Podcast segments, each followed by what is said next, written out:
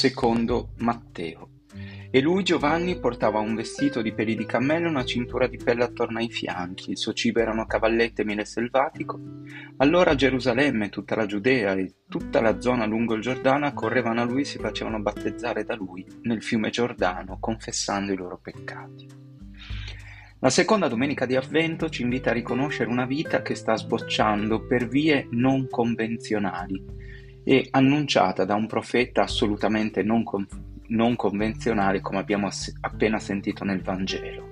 Nella prima lettura, infatti, Isaia ci annuncia un germoglio che spunterà dal tronco di Jesse, attenzione, un fittone in realtà, che spunterà dalle radici e non dal solito tronco.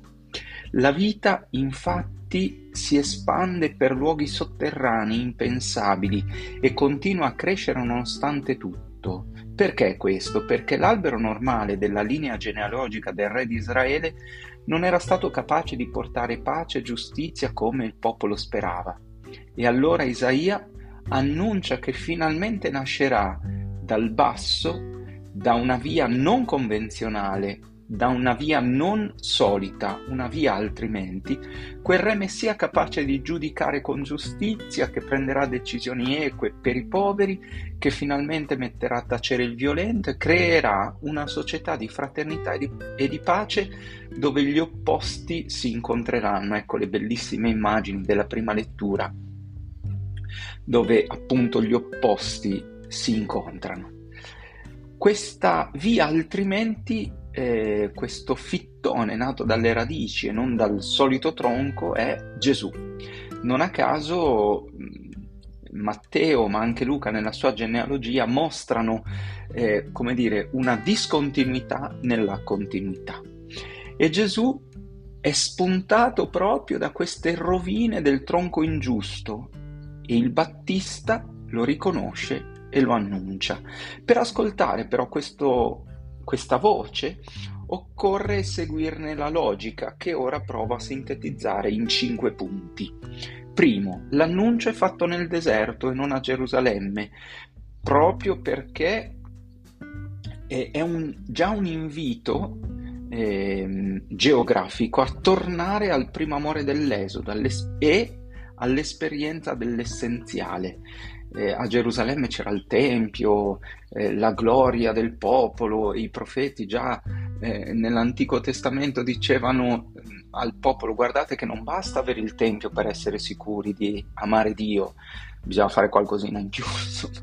e invece loro erano tranquilli perché abbiamo il Tempio, abbiamo il Tempio, eccetera. Quindi eh, Giovanni Battista annuncia questo Messia altrimenti nel deserto. Secondo, Giovanni è un annunciatore che veste e vive poveramente, non come gli altri uomini del sacro, proprio perché Dio è la sua vera ricchezza. Terzo, eh, il Battista annuncia un Messia attraverso la parola e l'esperienza del battesimo, cioè offre un'esperienza concreta, sensibile, di che tipo? Di richiesta di perdono e ricominciamento. Questo è importante perché alle volte eh, si annuncia Dio solo a parole ma non si consente di fare un'esperienza e l'esperienza più forte per conoscere Dio incontrarlo e toccare il suo amore è il perdono e l'essere rialzati per ricominciare. Quarto, eh, Giovanni Battista critica fortemente la religiosità dei farisei e sadducei, fatta di sola apparenza e incapacità di mettersi in discussione. Quindi tutta quella parte, razza di vipere, chi vi ha fatto credere, è tutta rivolta a farisei che erano sicuri di fare il bene, eh, ma, ma, Giovanni Battista vuole dare uno scossone a questa casta religiosa per dire, oi, occorre svegliarsi, occorre accettare di essere in cammino come gli altri. Quinto, il Battista annuncia Gesù Cristo e la capacità di Gesù di proporre un'esperienza immersiva nell'amore del Padre attraverso il battesimo in Spirito Santo e fuoco Che cosa vuol dire? Che il vero profeta non annuncia se stesso, annuncia Gesù. E, ehm, è lui il centro ed è quell'esperienza di amore, l'immersione nello spirito ehm, attraverso il battesimo che salva la vita. Io certo posso chiedere perdono, ma il battesimo di Giovanni era un battesimo, un'immersione nella mia fragilità. Ecco, il battesimo di Gesù è un'immersione nella nostra fragilità amata e salvata dall'amore. Ecco, è una sostanziale differenza.